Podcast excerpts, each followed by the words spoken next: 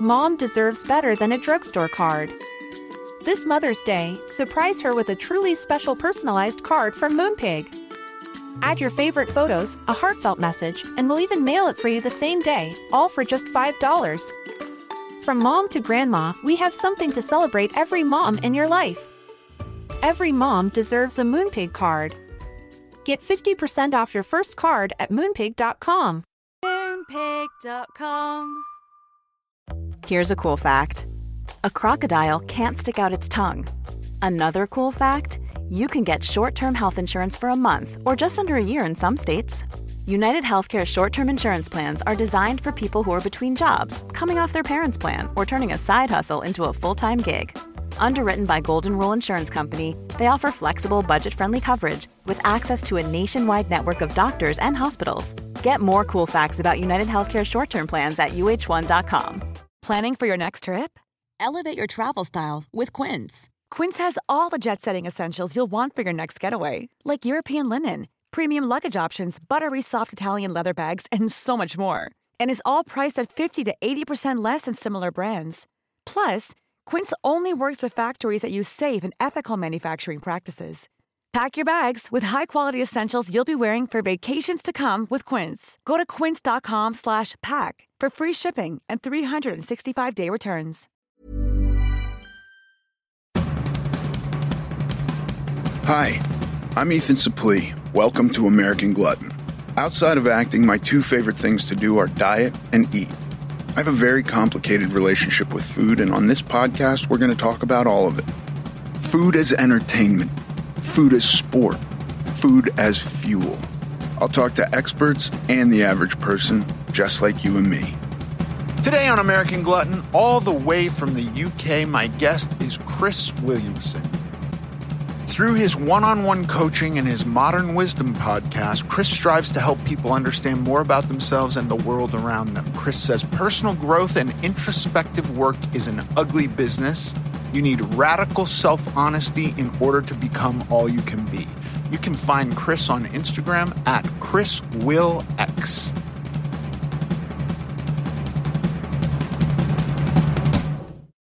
Chris Williamson, welcome to the American Glutton podcast. Thank you very much for having me, brother. There's quite a bit I want to get into with you, your correlation and compilation of life hacks, which I think is super valuable. There there was something you said recently that I that I want to start off with, and then also at some point we have to just touch on the objectification of the male physique and the psychology behind it, because I think that's an important thing that is very rarely talked about, especially in the universe that I'm typically in. I love it, man. Let's do it. You said you are afraid of failure, but by procrastinating, you guarantee failure. You inoculate yourself from failure publicly by certifying your failure privately. When I read this, I literally did mental cartwheels to instances in my life that this is true, going all the way back to childhood. And like, I got into like, I had flashes of like my friends playing pickleball and, and, and me going like, no, I don't like that. That's a stupid game. I'm not going to play.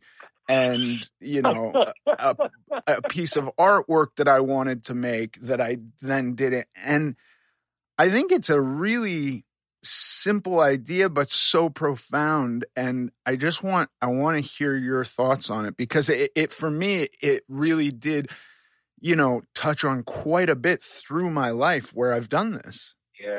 So I'll, I'll do that quote again, just in case people missed it. We procrastinate because we don't want to look bad. Our fear of failure stops us from doing things. You are afraid of failure, but by procrastinating, you guarantee failure. You inoculate yourself from failure publicly by certifying your failure privately. And the solution is that you just jump and learn to fly on the way down. If you wait until you're ready, you will be waiting forever. And I know it's cliche and I just sound like an Instagram quote uh, account at the moment, but you know, there's some wisdom in that stuff. What I realized with this situation was actually brought about learning about um, automatic driving cars, you know, like these driverless cars. Uh-huh. And there was some research done that looked at the fact that even though all of the statistics say that driverless cars or automatic driving cars are significantly safer, people still don't like putting their trust in a machine. And it's almost like we would sooner die at the behest of a human than live at the mercy of a machine.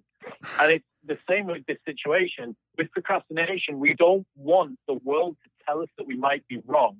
So we don't even bother dare risking ourselves and putting ourselves out there. It's much safer to woulda, shoulda, coulda from the couch, as opposed to getting up, trying to do something, and then the world slapping you in the face and saying, ah, actually, buddy, you're not good enough. Yeah, and, and and man, this is this this for me. This is the this is the fine line I get into, where I have talked myself out of so much, and then I did spend a period of my life where it was like, whatever the first thought I have is, unless it's super destructive, right? If I have the thought like I want to go rob a bank, I'm going to fight that thought and and and and. push back against it, which I'm not saying I've never had that thought. It's, uh, it, you know, I, I watched the movie Heat. That seems k- kind of romantic, right? This idea of bank robbery. I, I obviously analytically don't want to do that, but there would be times where I would like, you know, be driving on a freeway and drive by this mountain that I've driven by ten thousand times and look at it and go, I wonder what it's like up at the top of that. And and and have a, a split second of like, yeah, I, I'd like to go up to the top of that mountain. You can only get there by walking, and and then talk myself out of it. And I never once did it. And then I hit this period of my life where I was like, I'm just gonna do all of these thoughts. I'm I'm not gonna allow myself to get in the way with them, in the way of them. And and it is really freeing. And it doesn't matter if you don't make it to the top on your first attempt. Um, You know, I think you probably should if you can, if you fit, you know, if your legs aren't broken or, or you're not collapsing of heat stroke, you should try to make it to the top.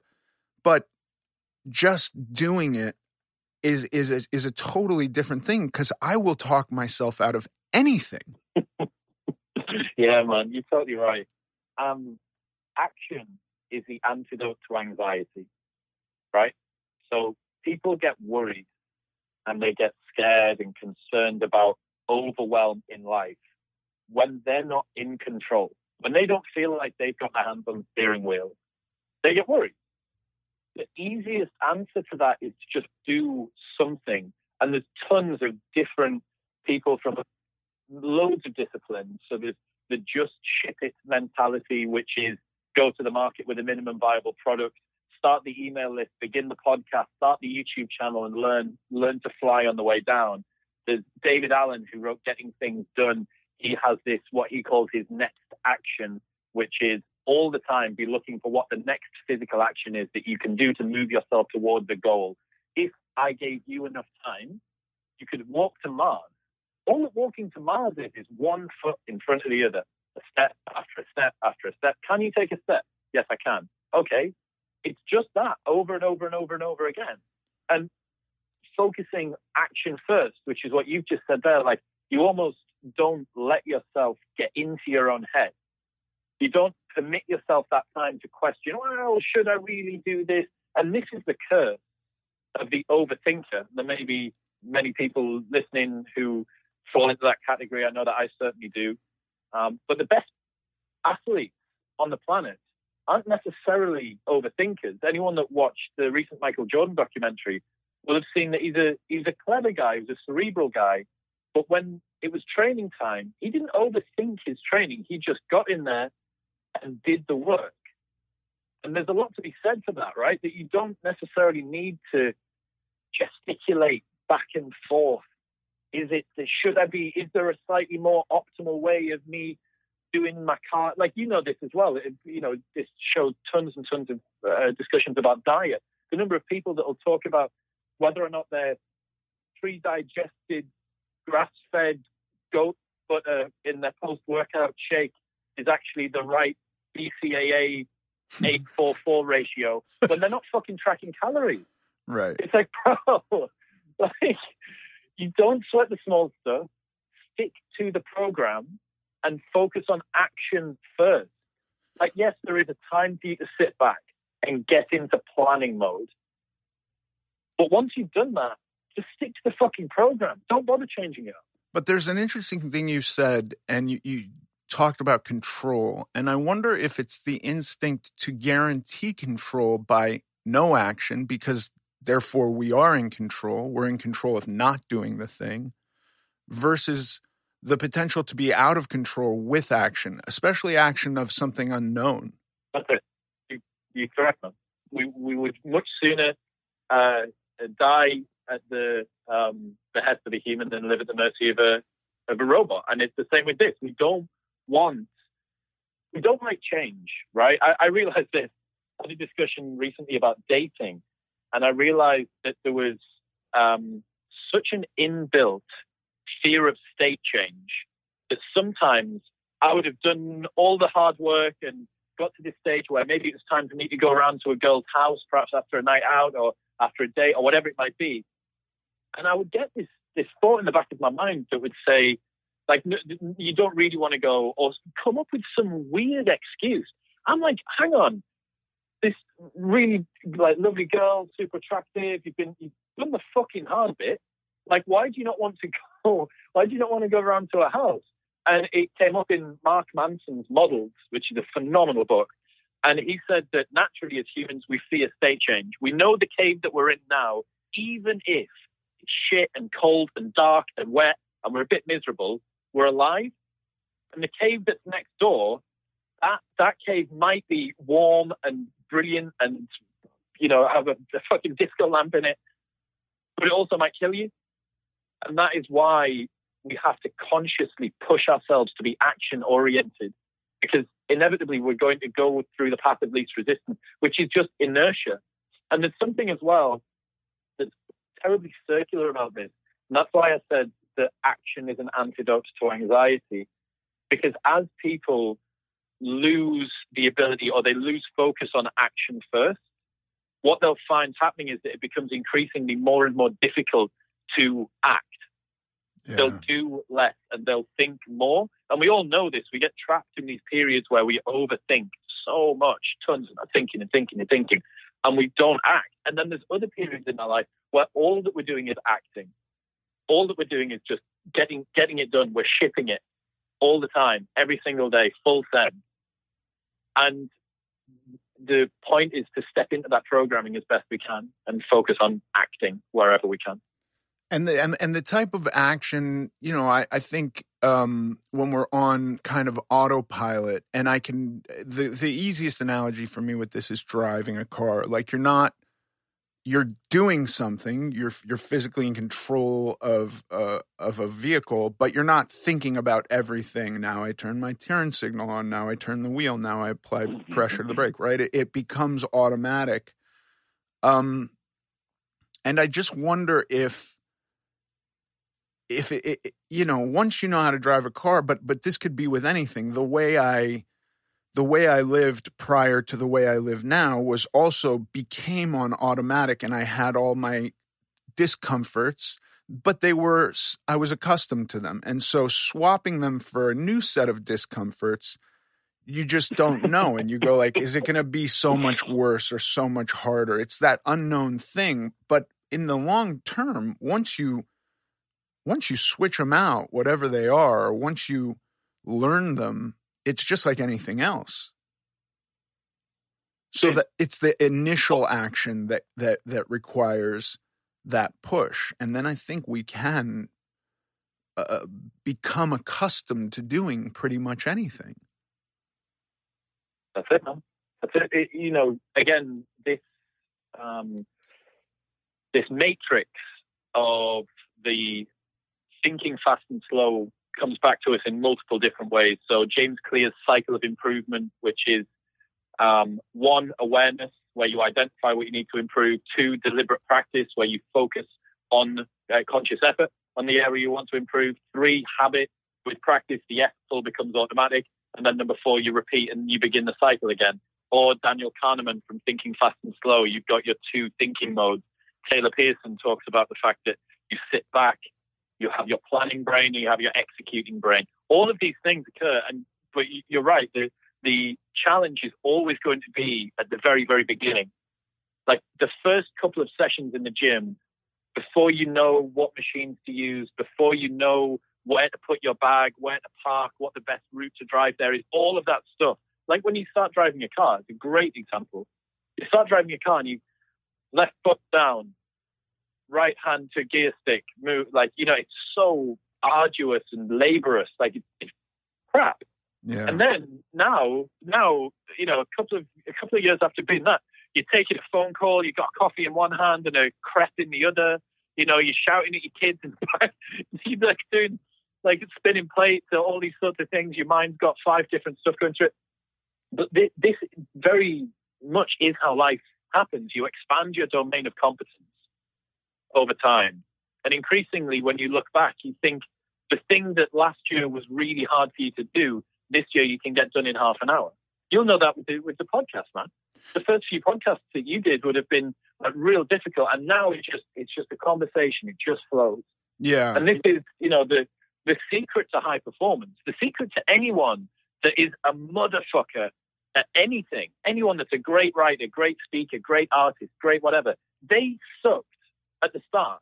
No one starts doing something and is awesome. And it's so cliche. Oh yeah, ten thousand hour rule. Whatever you want to say, but it's like. In a very, very real sense, everything that we do is a habit. You're always drilling something. And this is why I adore that no bad reps yeah. um, strategy that you've got.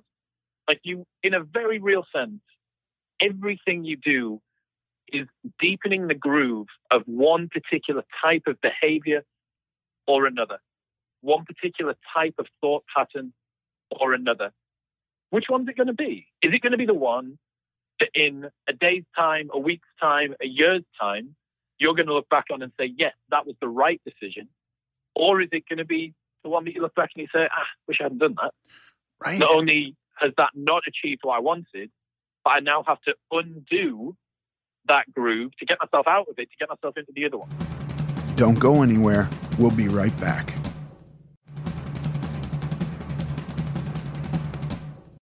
If we can broaden it out and say, like, publicly, it's the fear of failure, it's the fear of action, it's the fear of unknown, it's all of this.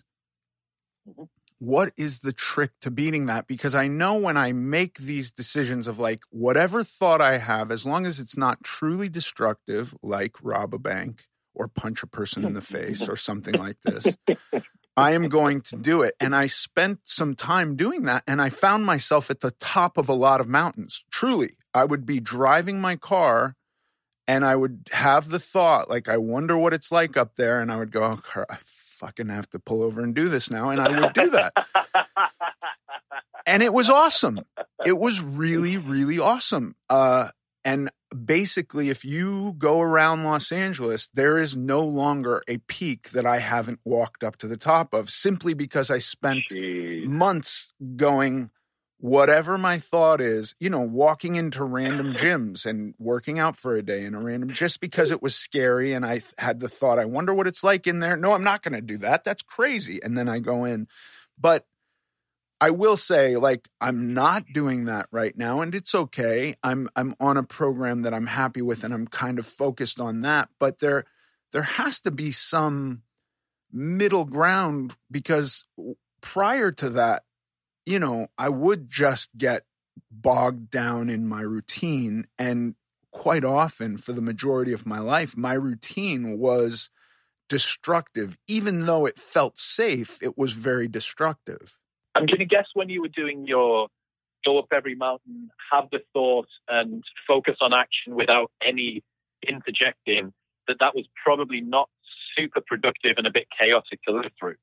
Yes, it was it was tough, because there'd be times where I would go, like, I'm going to pick a kid up from school, I see a mountain, and then I'm like, okay, I, you know, I would I would looks literally like, looks like little Jimmy's coming up coming up the mountain with me. Yeah, exactly. Well, and you know, quite often my kids would just refuse to do that, and so I'd have to, like, drive them home, then go back, and my whole day would be spent, like, and then I'd get stuck on no, I had this thought, and so everything else takes a back burner to this. Yeah, it wasn't, it was not a productive period of my life. I'm really glad I did it, like, as an experiment, because I w- it was mm. challenging. Um, and I can now drive around Los Angeles and, and actually know objectively what the vista is from basically every mountain which surrounds us. Um, but that's kind of all I did for a couple of months. Yeah. Well, that's a, so that's the challenge, man. The, the, the challenge is this varied life where you focus on adventure isn't necessarily super conducive to being very, very productive, because being productive requires you to narrow your focus onto a small number of things. You don't want to be a jack of all trades, right? You want to focus on the vital few as opposed to the trivial many, if you're looking at Greg McKeown's essentialism approach. Um, but, as you've said, you can get stuck in these ruts. You can start living a Groundhog Day. Um, it, you know, if there's someone that's listening and they're thinking, right, that, that sounds like me, I tend to overthink and talk myself out of doing stuff, or I, uh, I just have a, a general fear of it, like, just try for a committed period of time trying to focus on action first. So perhaps not quite as blasé as, as you, you where it's like, I see a I see a large country park, I decide to run around it. Yeah. Um, but the thing the thing that you've been talking about doing for the last six months or one year, however long it is, whatever's been in the back of your mind, in one year's time, you could have realized that that's not the thing that you really wanted to do because you had a crack at it and it's actually not as fun as you wanted it to be. Or in a year's time, you could still be thinking about doing it. And this is something really, really important I've been thinking about a lot recently, which is there is a sunk cost to indecision. Like, if you constantly think about one girl, there's this girl in school and you think she's really hot and you want to go up to her and you want to talk to her. And because of that, you don't speak to any of the other girls. That girl might be a total dick. Right. She might have bad breath. She might be a total bad match for you. But because you've decided that you're going to obsess, obsess over this one girl enough to completely uh, dissolve your consciousness into one single obsession, but not have enough action to warrant actually bringing it into, into the real world to bother manifesting anything about it, you're just stuck in limbo. That's purgatory, man. That's, that's the place where so many people sit.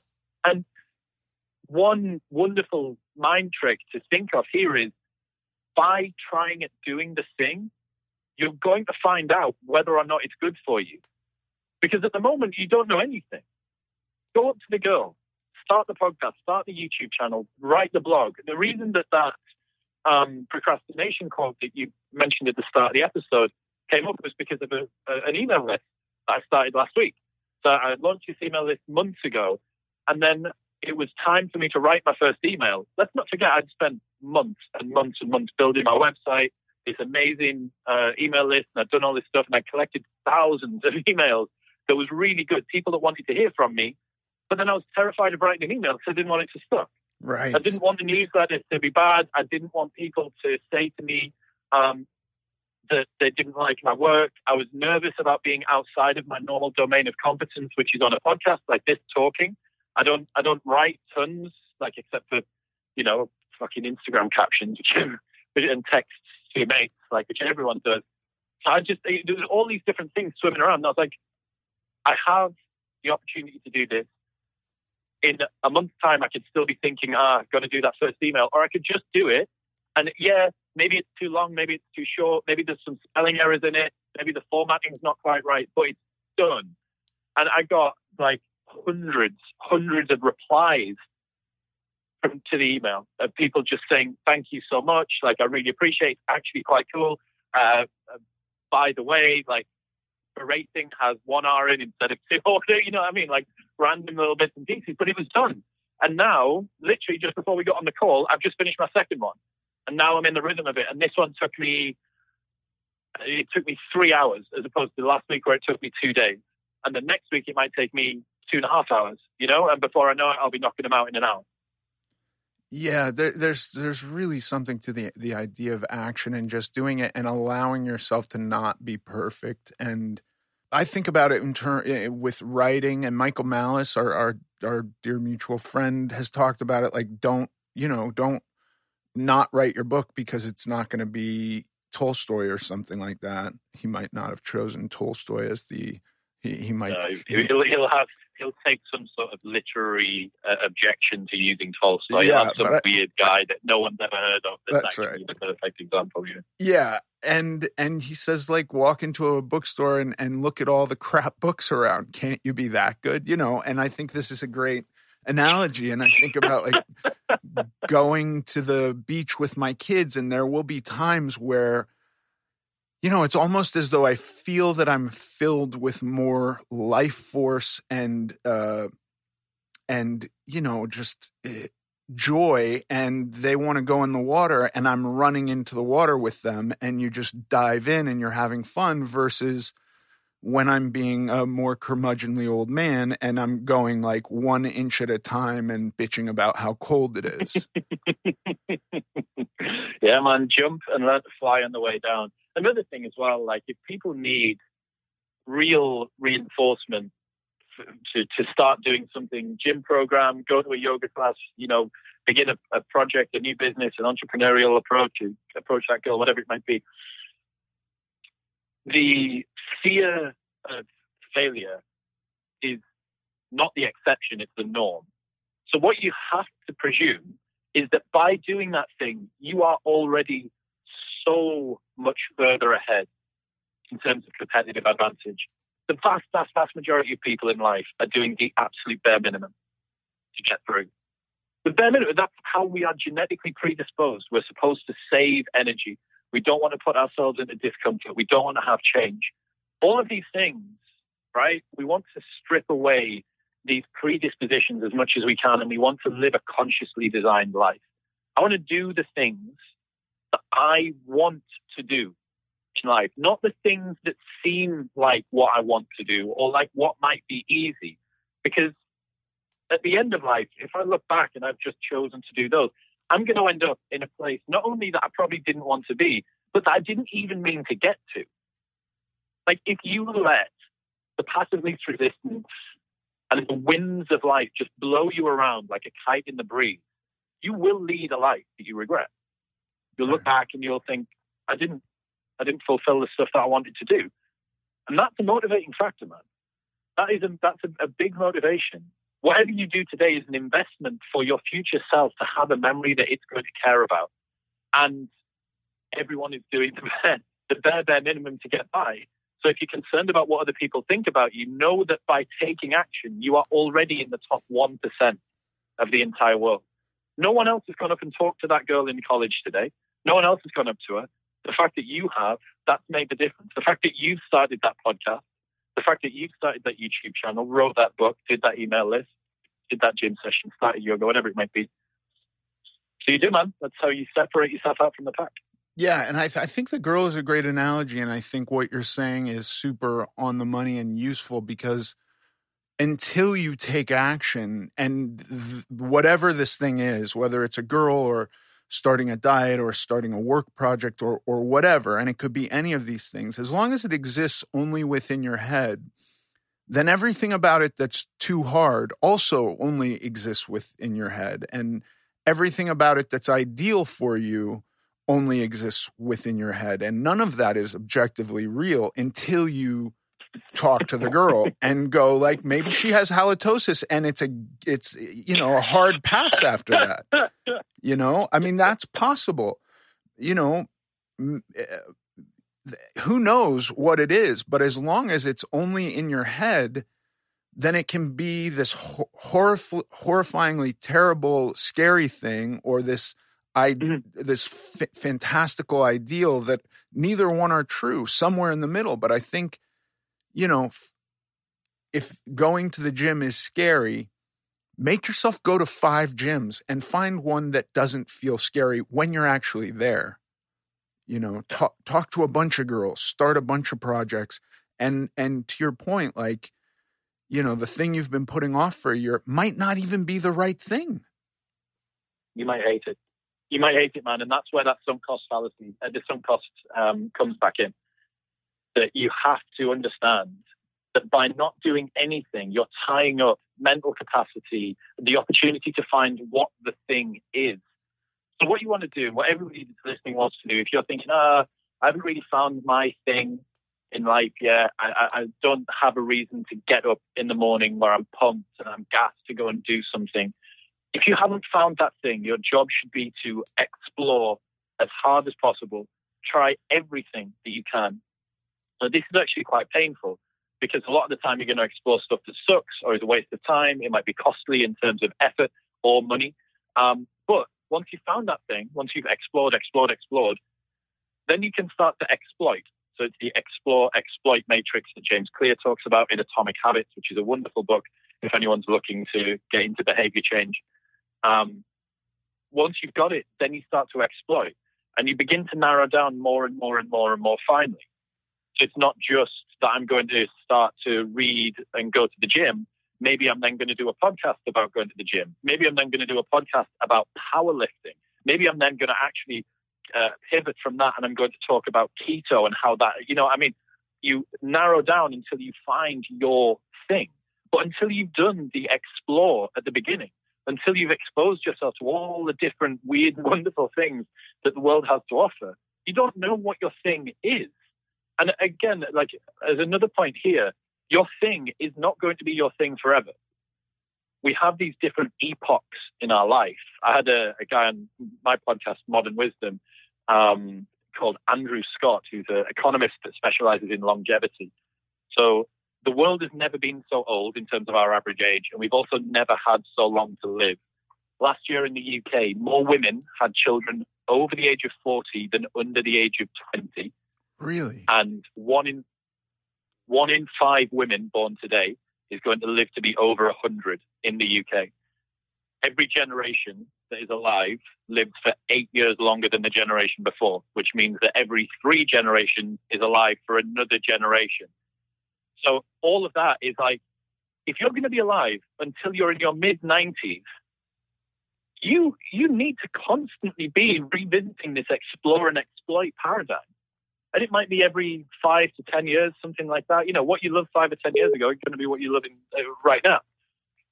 So you need to you need to get yourself into the rhythm of this, and then not get lazy and think, "Oh, I found my thing. It's powerlifting." Yeah, bro, it was powerlifting when you were twenty-five. You're fifty. You're fifty, and you don't give a shit. You have to drag yourself to the gym every time that you want to go. You know, so it's it's complex, man. There's no there's no instruction manual that comes with life, sadly. Yeah, I, I mean, I literally have flashes of uh, a period in my life where I had been convinced that uh, keto, you know, and I, I had been sold this ideal that you're, you know, the, hu- the the human body was being poisoned by grains, and there was this condition called grain brain, and we were all living in this fog and. And this is years ago, but but there was a, there was a portion of time where I wasn't even doing that. I wasn't even doing keto because it was I had I had decided that it was too hard and that it, I couldn't do it. And at the same time, I believed that it was the only diet that would work. Like, we can get into some real fuckery with our minds that twists us into these these conclusions that are not based on objective anything. They're based in reality at all, man. Not not in the slightest. And this is a big a big part, I think, of um, having people that you can have conversations with like this. So one of the life hacks that I always recommend to people is to sit down with a friend for thirty minutes once a week, leave your phones outside of the room, and have a conversation about something that you both care about and that you're both going to be rigorous and precise in what you say. The reason for that is that when you have to give form to thoughts by putting them into words that are then interpreted by somebody else, you are forced to make concrete all of these wishy-washy, nebulous clouds. Because like, most thoughts aren't actually thoughts. They're not articulate, concrete objects. They're notions. You know, they're a sense. You had a sense that keto was right, but you also had a sense that it was a bit hard. But if I asked you to define, like really, really tie it down for me, like put it, put it on a piece of paper, say it to me, why this, why that, it would, a lot of it would be emotive words. It would be very notional, right? Yeah. So what you do by having these conversations, it forces you to give form to these things. And if you're speaking to someone that demands you to be rigorous and precise with, with the way that you put your thoughts across, you end up questioning your own biases. Why? Hang on, hang on a second. Actually, why do I think that? Why do I think that thing? That doesn't seem that doesn't seem logical at all. And then you start to question this thinking. You question all of the, the assumptions, and hopefully don't get trapped by this uh, this sunk cost as well. We're talking a lot about action, and I I totally agree that sometimes it is just do, don't think, do. Do you think it's necessary to give yourself literal commands with the action? Like, I am going to walk up that hill now. Or or do you think that's even overthinking it? Um, so there seems to be a little bit of evidence that suggests that speaking to yourself in the third person is actually more effective than the first. Oh, you wow. are the sort of person that walks up the hill. This is from Ben Bergeron, Chasing Excellence. Fantastic book, great podcast. If you're into uh, the sport of fitness, you will know who he is, but Uh, great, great guy. Uh, I used to coach um, Matt Fraser, who is arguably the greatest CrossFitter of all time. And his process is he speaks in the third person. You are the sort of person that you are. It's, there's some evidence that suggests that that seems to be a, an effective way to do it. I don't really know why. Um, but yeah, we can get into the weeds with the stuff like that, man. Like the, the bottom line is that the end result is what matters. Whether you pontificate for ages about whether or not you're going to go to the gym. You wake up one morning and you've got this gym session that you hate. It's five by five at ninety percent or eight, eighty-five percent back squats in the gym. And it's going to be miserable. And you know it is. You know it's going to suck. You hate this session. And you think all day about it. You're thinking, oh, am I going to go? Am I not going to go? I could do this or this. Ah, oh, no, I should go. And you can hear that's the, that's the dialogue we have with ourselves, right? Yeah. We have this bizarre... this bizarre community conversation with four other people singing fucking barbershop in our heads together. And then you go, no, no, I'm going to go. I am going to go. I am, I am, I am. All of that, all of that thought has led to you going to the gym. There is no difference, zero difference between the results that that person gets and the results of the person who says, it's down on the sheet. That's what I'm going to do. I don't need to think about it again. Right. This is why it's important for us to have the planning first and the executing second. Without a plan, you're not going to know what to do, which means you're going to overthink.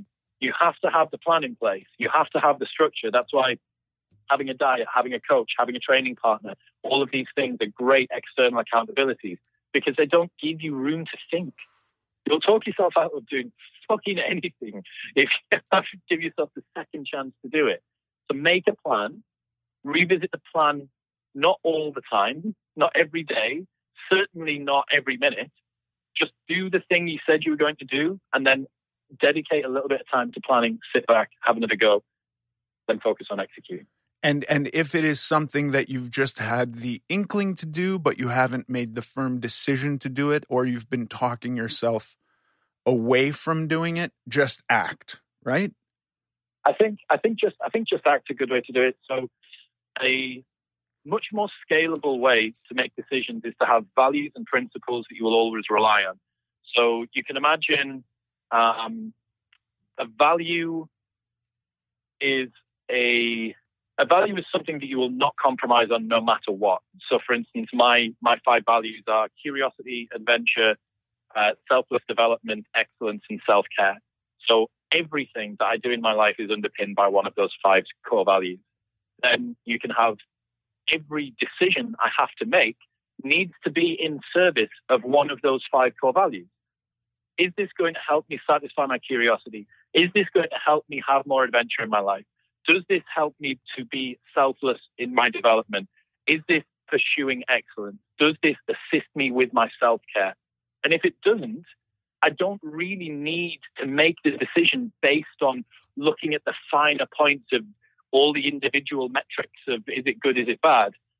Um, an operating principle is a little bit less abstract than that. It would be something like, um, when I'm eighty-five percent done in any project, I always go much harder. Or no bad reps, for instance, would be an operating principle as well. That I always drill the movement as best I can, whether it be mental, physical, or emotional. Um, by having these, what it permits us to do is to make decisions without having to actually individually assess all of the different contributing factors, because it's fucking exhausting, man. If people don't have their core values down, if they Google Taylor Pearson, P E A R S O N, Taylor Pearson core values and Taylor Pearson operating principles, you can spend, probably take you half a day, but you will come up with, the same as me where I've got my uh, cases, curiosity, adventure, blah, blah. Um, it'll take you half a day, but you will then have your core values and you'll start to build some operating principles. And it means that when it comes time to make a decision, you don't actually have to assess it based on what's happened in front of you. It's just fucking exhausting. You've already defined what the things are in your life that are valuable and what the things are in your life you want to get rid of or that you're not val- uh, less valuable. Do it that way. Yeah. You don't need to keep on making the decisions all the time, every time. Right. I mean, I think the decision just needs to be made once, and then it may need to be reinforced, but th- you know, that one time can lead to action. Chris, I got to ask, and, and this could be completely materialistic of me and having grown up the majority of my life in Hollywood, you're an objectively good-looking guy. And Thank you. Thank I would, I would never, I would never say that you don't have to work for your abs, because I know you do.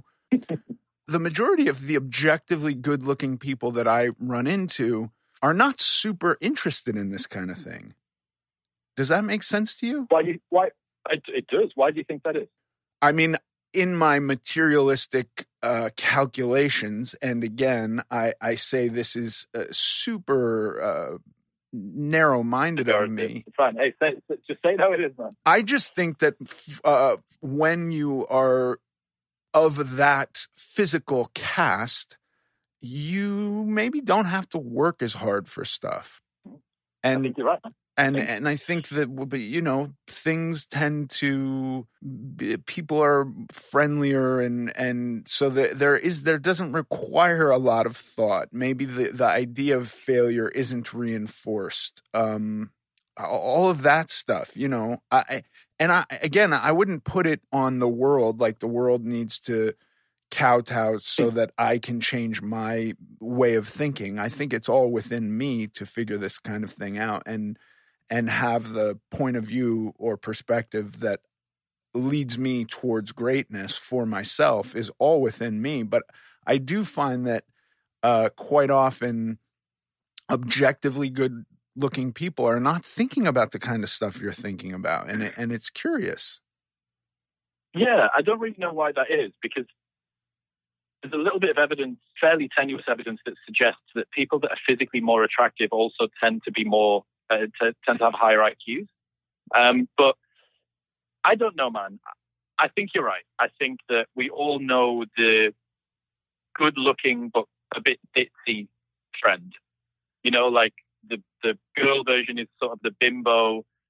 The guy version, I guess, is kind of like the, the fuckboy maybe, or whatever it might be.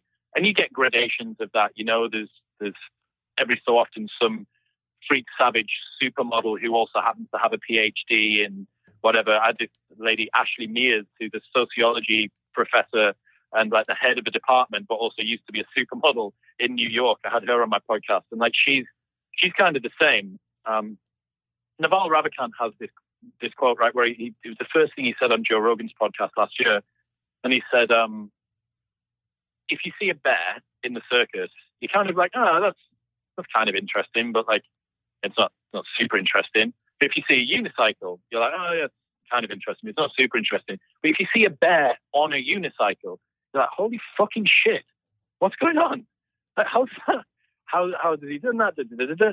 And I enjoy, there is a, a, a huge, huge part of me that enjoys being a little bit of a, a paradox, at least to people's first impressions. Ah, um, so there, know, there's some effort in it. There, there was the you, you know what I'm talking about, and you're working against it. So there's a part of that, but then there's also a part of me who is spending a lot of time on audio platforms and people don't see me. And then I get messages from people saying, holy fucking shit, man, like why? I, I, I didn't, I, in the nicest possible way, I didn't expect you to look like that. I'm like, well, dude, that's obviously a, a, a huge compliment and really, really kind, but that makes me, that makes me cringe. I, I don't want to be, I, it, it makes me feel so fucking uncomfortable, man. Like, and I was talking to Malice about this, like, there is no way for someone who is called objectively good looking to gracefully take it. It's right. so hard. It's so difficult because it comes lumbered with all sorts of preconceived ideas about what your values are, about how easy life has been for you. Right. Oh my God, must have been this, that, and the other. Everything that's happened at your feet. Like, make no mistake about it, man. I was fucking brutally bullied in school. Like, it was so bad. I was a social outcast. I'm an only child. I had a different accent. So the place that I'm from is quite working class in the north of the U K, but um, my accent is much more sort of central or perhaps southern or just neutral. Um, so I sounded different. My interests were a little bit different. I played a lot of sports, but the sports that I played was different. Like, I was a social outcast throughout all of school, throughout all of, like, up until I went to college, which is sort of seventeen, eighteen, I got to college, and then I went to university. And even at university, like, I still kind of hadn't really come into my own there. And you're this late bloomer kid, and then there's no way for you, it, it's, it's very difficult as someone who is a working male model now and has been for fourteen years and, you know, does the, the fitness stuff and sponsorships with supplement companies and stuff like that. It's very difficult to do the woe is me story, despite the fact that by all objective measures, I justify it. It's like, no, I had a fucking really, really tough time in school. But because of the way that I people perceive the way that I look now, If I don't get that same um, that same level of sort of um, support or, or, or kind of sympathy. That's it. I don't get that same level of sympathy. Not that I want it. I don't need it. But it's also it's also something that you you're just so chronically aware of how wrong someone's opinion is. And then when you realise that, you think, well, hang on a fucking second. If their opinion's wrong about me, how many other people am I making calls about that I think are X or Y or Z? And it turns out that they've got some completely different, totally complicated backstory. Um, but yeah, man, I, I, I take interest in this stuff because I don't want to live a life of regret.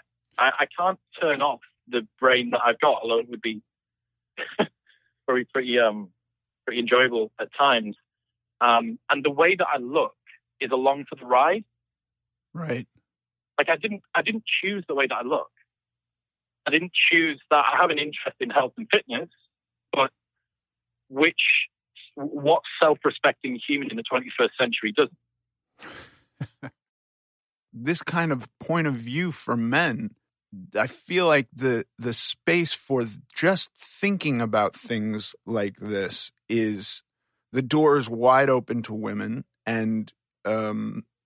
You know, so much so that there are whole movements against it. Um, and yet, I know you're thinking about it. I'm thinking about it. And all of my friends are thinking about it. Now, I'm sure it's to greater and lesser degrees. When I started thinking about it, I was five hundred pounds. When you started thinking about it, I have no idea where you were. Maybe you were just trying to, like, you know, put another twenty kilos on your deadlift. I don't know, but whatever it is, yeah. You had a goal, you had something you had to overcome. And there is a physical trait that goes along with this that is the the aesthetics of the male physique, which mm-hmm. I don't know. It's just not, unless you're a bodybuilder, it's really not something, you, you know, or on the going to be on the cover of Men's Health, which you know, objectively, you could be. I couldn't, but you clearly could be. Um, I think we're not meant to think about aesthetics. Ready to pop the question The jewelers at Blue Nile dot com have got sparkle down to a science with beautiful lab-grown diamonds worthy of your most brilliant moments. Their lab-grown diamonds are independently graded and guaranteed identical to natural diamonds, and they're ready to ship to your door. Go to Blue Nile dot com and use promo code LISTEN to get fifty dollars off your purchase of five hundred dollars or more. That's code LISTEN at Blue Nile dot com for fifty dollars off. Blue Nile dot com, code LISTEN. Hey, it's Paige DeSorbo from Giggly Squad. High quality fashion without the price tag. Say hello to Quince. I'm snagging high-end essentials like cozy cashmere sweaters, sleek leather jackets, fine jewelry, and so much more. With Quince being fifty to eighty percent less than similar brands. And they partner with factories that prioritize safe, ethical, and responsible manufacturing. I love that. Luxury quality within reach. Go to quince.com slash style to get free shipping and three hundred sixty-five day returns on your next order. Quince.com slash style. A lot can happen in the next three years. Like a chatbot may be your new best friend. But what won't change? Needing health insurance. UnitedHealthcare Tri-Term Medical Plans are available for these changing times. Underwritten by Golden Rule Insurance Company, they offer budget-friendly, flexible coverage for people who are in between jobs or missed open enrollment. The plans last nearly three years in some states, with access to a nationwide network of doctors and hospitals. So for whatever tomorrow brings, UnitedHealthcare Tri-Term Medical Plans may be for you. Learn more at U H one dot com. Which is confusing because we do. All it is, man, all that anything is, is signaling, you know, um, like, why is it that women tend to find men with more muscle attractive? Now, the evolutionary argument would be that it is strong genes, healthy. It shows um, that you can select for conscientiousness, which is discipline and a trait which um, suggests that you're going to be loyal. Also, from a, a really sort of old, archaic evolutionary perspective, it shows that you have a surplus of calories, which throughout almost all of human history was a rarity. You have more calories than you need, therefore you've been able to eat so much that you've actually put on size, and it's healthy. That would have been hugely rare. All that anything is, is just signaling, man. All it is, the girl with the big bum, the skinny legs, the guy with the big arms, the guy with the beard, you know, with decides that he's going to grow his hair long in the dreads, or the, the girl that cuts her hair short. Like, all that anything is, all that everyone's doing is signaling at all times. I don't know. I think, I think men are becoming a lot more image conscious, but as every culture begins, the counterculture seems to rise just as quickly at the moment. So, you know, for every one post or couple of posts that I see now about bodybuilding dot com, I see one about the dad bod. But all these girls, I never really saw. Zac Efron's in a new movie, and he's just got that kind of like a lumberjack body, like kind of maybe normal guy, probably sitting at like thirteen percent body fat, fourteen percent body fat, not a hugely appreciable amount of mass, just like a just a a bloke that probably trained a couple of days a week, classic physique in a gym. By the way, that that is what we're saying about Zac Efron, who I think you and I both know. He works out a lot, or at least he did for a long time. Like, the dude, hmm. the dude did. Bro, in, in Baywatch, that guy was peeled out of his mind. Yeah, yeah, insane condition. But look at the, look at the most recent photos. Most recent photos is is evidently either by lifestyle or through choice. He's not he's not doing that anymore. And right. He does not look. His physique is not the same. But with that, like, you know. The dad bod is, is a thing. And, are, are, know, so like, are people fetishizing the dad bod now? Like, is this a popular thing, or is this, or are they anti-dad bod? Like, is it a movement pro or, or against? I think this might be controversial. I think that the vast majority of people who are pro-dad bod are less pro-dad bod and more anti-gym bod. Okay. I think that's the reason that the dad bod gets support. Right. I don't think that it's ever, like, I, I don't see how an untrained physique, now, I'm, that's not for me to say that it's unattractive, but it obviously signals less.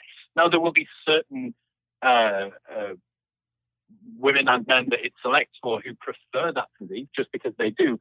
But overall, Alina Marton's physique across the board is going to be more attractive. It's just the way that attraction works. Right. Um, and I think that so much of what we do now, because all of our movements and our thoughts broadcast twenty-four seven across the globe on social media, for every brand, there is a self, there is a, for every self-branding thought, there is an alternate one as well, which is, I like guys with long hair. Well, I like guys with short hair. Yeah. Because they want to be the thing that they want to be the thing that I like guys that are in good condition. What I want, I want guys that are actually got a dad bod. You know, it's the, it's the counterculture. So I don't know, man. I, the, I could go on for, for ages about like the unseen difficulties of being a guy that's that's good looking but doesn't care about looks. Like, I couldn't give a fucking shit. Every single person that I speak to on my show, you, Malice, Robert Greene, Ryan Holiday, Ben Greenfield, I don't speak to them because of the way they look. I don't give a fuck about the way that they look. Like, I want to have interesting and engaging conversations with people. And yet, as a guy, a young guy who objectively is good looking, you get labeled with a whole bunch of preconceptions before you start the conversation. And then you have to undo work that you didn't do. Right. These people brought their own assumptions into this situation. These people brought their own preconceived ideas about who you are, what your background is, how easy life's been for you, what what you choose to have interests in.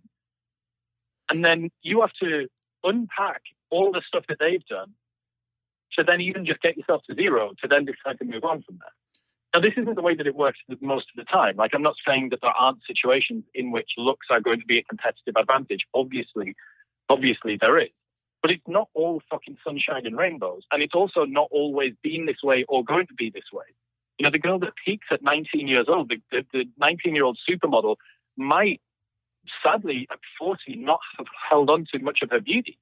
She might have been really hot at nineteen, but not be that beautiful come forty.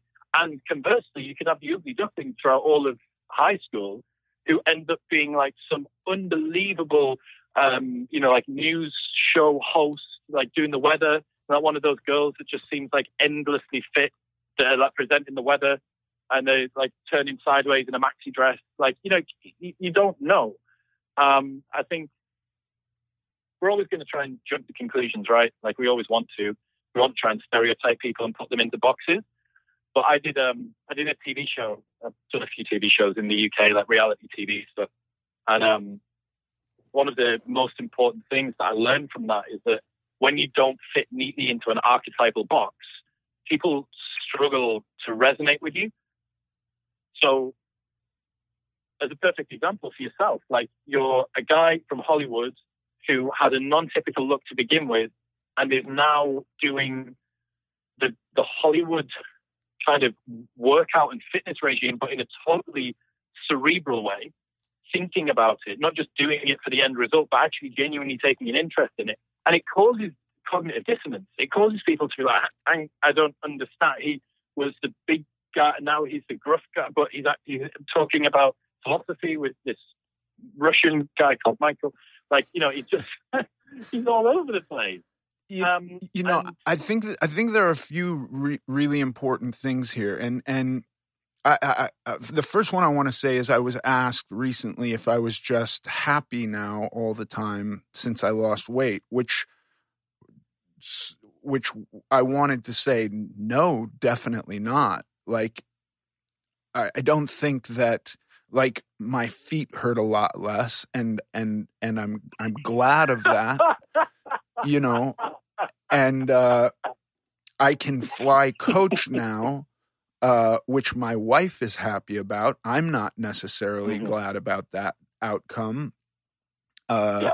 You know, so, but happiness, no. I, I, so, like, I don't think the two, I think more than anything, I'm I'm happy that I set a goal that I've achieved or or. or I'm damn close to achieving today, you know, and I, I've, so that there is happiness in that, but I don't think that, that this idea of happiness is, uh, first of all, is an eternal state, number one. And number two, I don't think uh, aesthetics lead to that. I think we can have interactions that I'm happy when I see my kids smiling. I'm happy when I I do something and my wife is it, it appreciates it versus I fucked it up and did it wrong. You know, like I'm, I'm happy about that. Um, so that's one thing. And then the other thing is this idea of essentialism or or categorizing people. I, I I try damn hard not to do that, but I think it's inevitable that we do it to a certain degree. I think our our, our mental capacity is such that we're trying to store things informationally in the most efficient way possible, and therefore categorizing yeah. is how yeah. we do it. So I, the first time Michael yeah. Malice told me about you, I looked at you and I was just like, that dude could be, I didn't know you were a male model, but my thought was that dude could be a male model. He's probably not very interesting. And then I listened to your podcast and I was like, oh, he's really thinking about stuff and quite bright. And I dug in and we're friends. And so I had to break through that. Now, I want nothing to do with essentialism. I would rather, you know, just um, m- meet people and have my understanding of them based on that rather than any group that they're a part of, whether arbitrary or abstract or not. I, I that's that's my mm. ideal. And yet I think it's impossible to do. I just don't think our minds can can store data in that way. Um, you got to you got to have those shortcuts. I agree. You hit it on that.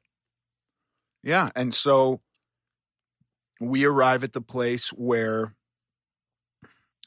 even I perceived myself differently when I was five hundred pounds. And you know, it, it actually has nothing to do with who I am innately, but it does have something to do with um, the way I'm living and and the, the things that I'm not doing that I want to be doing, if that makes sense. In a very real sense, man, we all are just the choices that we make and the outcomes that we get in life. Like all of the all of the notions in the world, all of the wonderful things that we think don't really matter until we make them happen. And the same goes for most people's immutable characteristics versus the ones that they've chosen. Like, I didn't choose the way that I looked. Like, therefore, I focus people's value, or I try and focus people's values on the things that I do. And the same with you. Like, you are taking pleasure from things that you do that are challenging and worthwhile and make you feel good. Like, that that is where sort of happiness is derived from in a, in a very, very large part. Like the people who for whom stuff comes easy, they don't take satisfaction, because that's not how satisfaction works. Satisfaction doesn't work by an outcome at any cost. If people think that the good-looking guy with abs who's in men's health or whatever it might be is just endlessly, bottomlessly fucking satisfied, like, no, he's got his demons to bear as well, or she's got her demons to bear. She is terrified of the way that she looks if she eats carbs.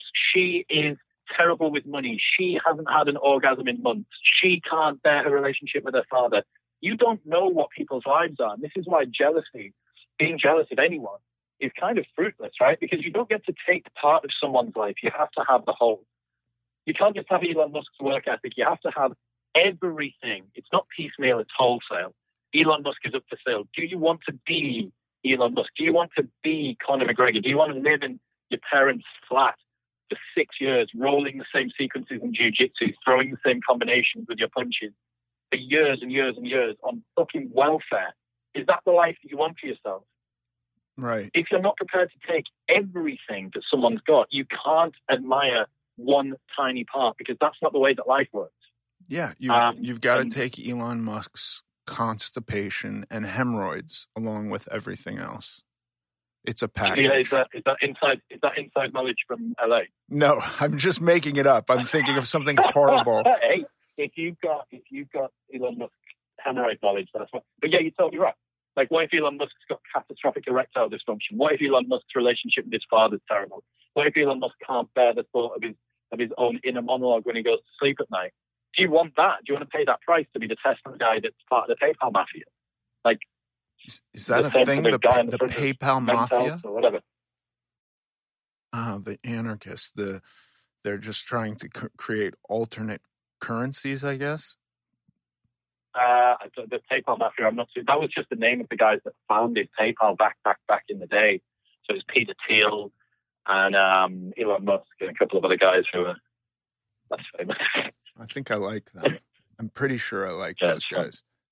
What started you compiling this this book of life hacks? Like, what was the impetus that, that led to that? Oh, yeah. So um, I have my own podcast, as I said, called Modern Wisdom. Um, and on that, I like to talk about conceptual, deep conversations like the one that we've had today. But I like to contrast that with quite down-to-earth strategies that you can implement.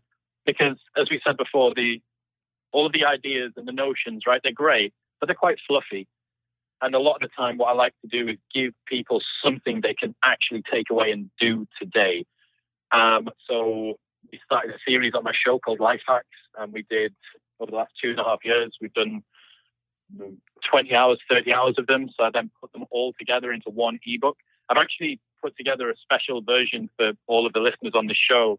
So if they go to ChrisWillX.com slash glutton, um, they'll get, it's free. They can just download it for free. It's available there, ChrisWillX.com slash glutton. And there's over two hundred different ways that they can upgrade their life.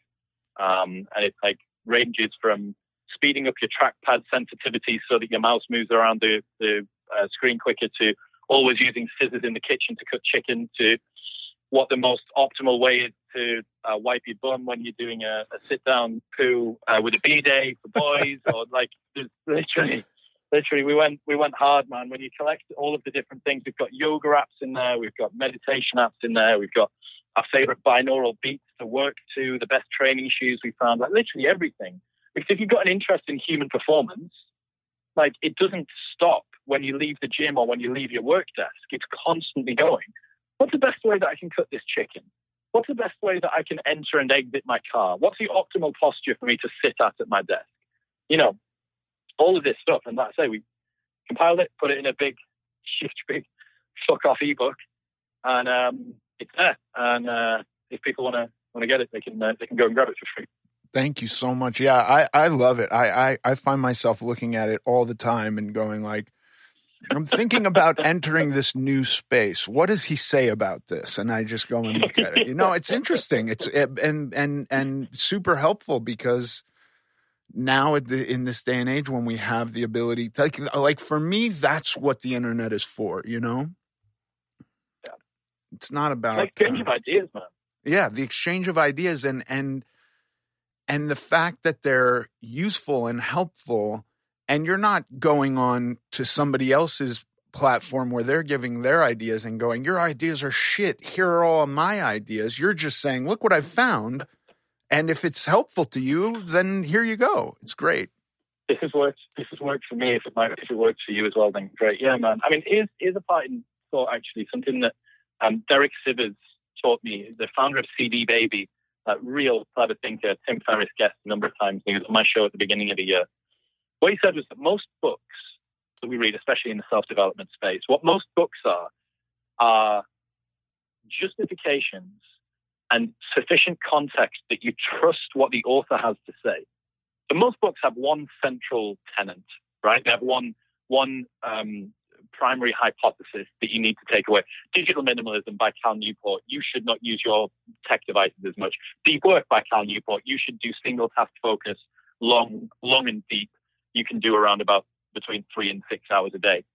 But Cal needed to write two books alongside those sentences to give sufficient context and buy-in that you trust what he's saying. Right. Now, what I decided to do with the Life Hacks ebook is get rid of all of the context.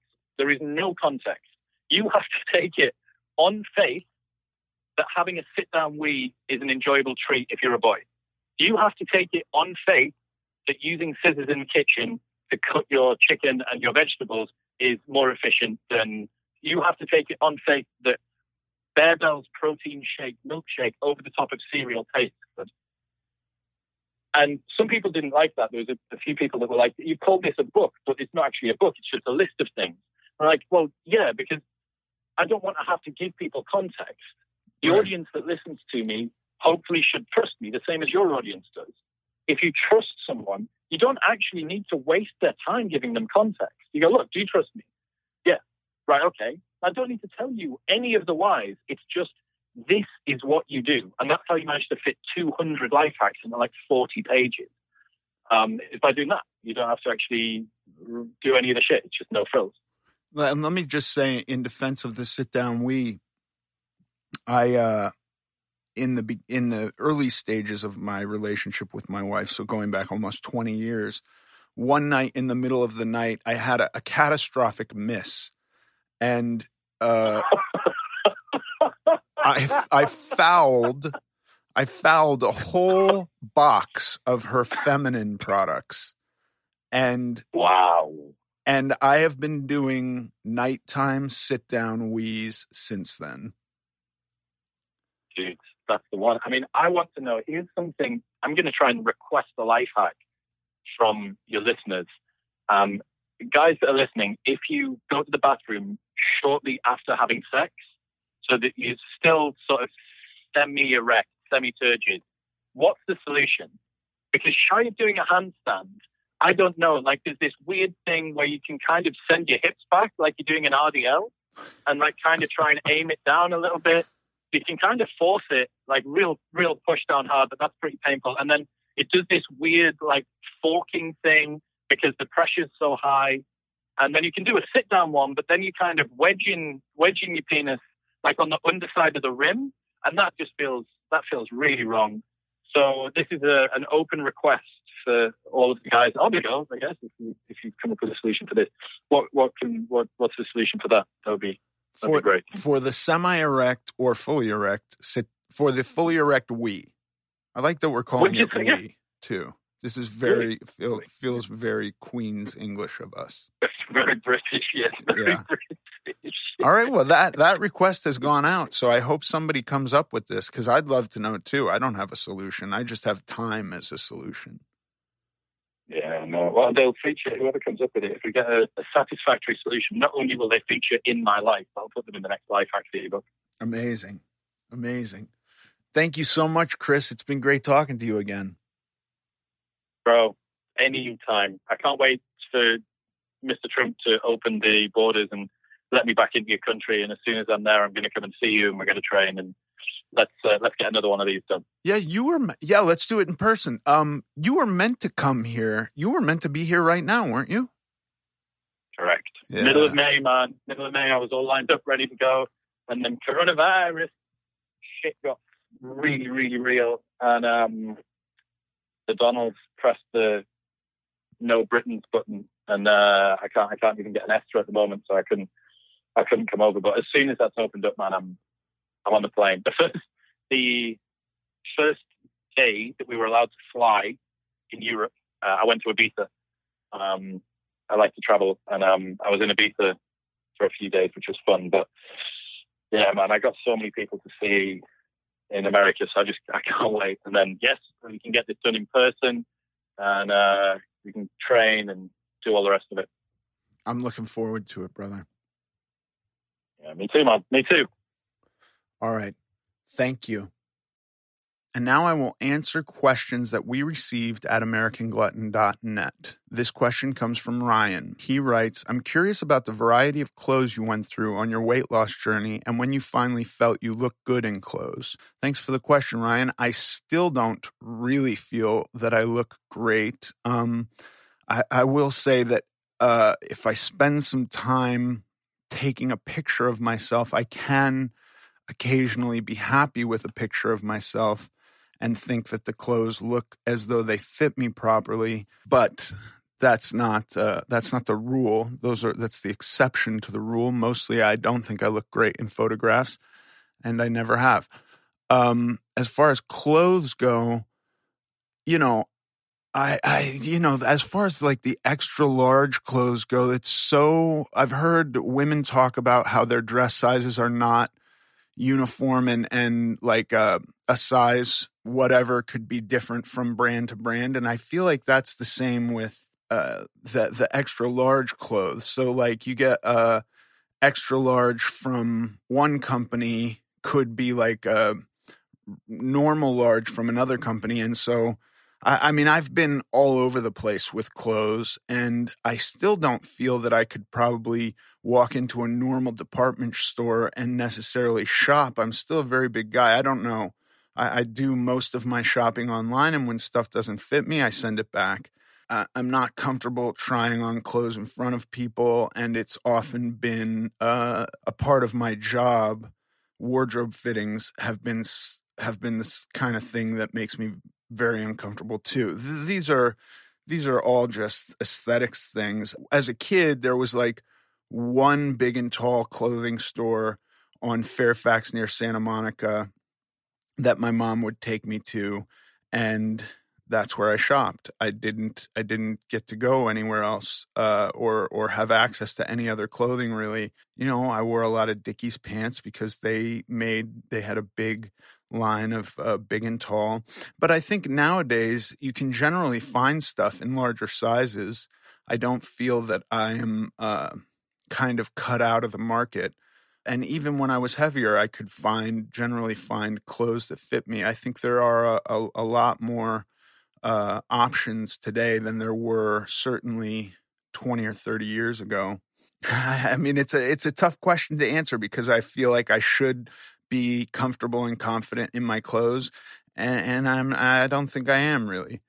Um, that's just uh, my reality. But I appreciate the question, Ryan. If you have a question you'd like me to answer on the podcast, please submit it to American Glutton dot net. Thanks for listening to this episode of American Glutton. I'm Ethan Suplee, and as always, joined by my chaperone, Paige Dorian. Follow us on Instagram at American Glutton Podcast. Sincerely.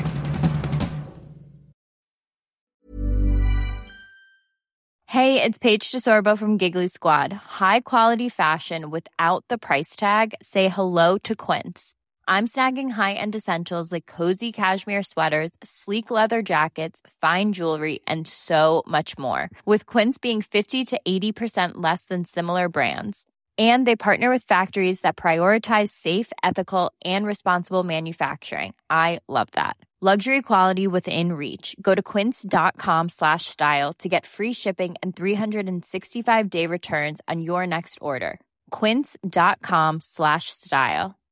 Want flexibility? Take yoga. Want flexibility with your health insurance? Check out UnitedHealthcare Insurance Plans. Underwritten by Golden Rule Insurance Company, they offer flexible, budget-friendly medical, dental, and vision coverage that may be right for you. More at U H one dot com. Mom deserves the best, and there's no better place to shop for Mother's Day than Whole Foods Market. They're your destination for unbeatable savings, from premium gifts to show-stopping flowers and irresistible desserts. Start by saving thirty-three percent with Prime on all body care and candles. Then get a fifteen-stem bunch of tulips for just nine ninety-nine each with Prime. Round out Mom's menu with festive rosé, irresistible berry chantilly cake, and more special treats. Come celebrate Mother's Day at Whole Foods Market.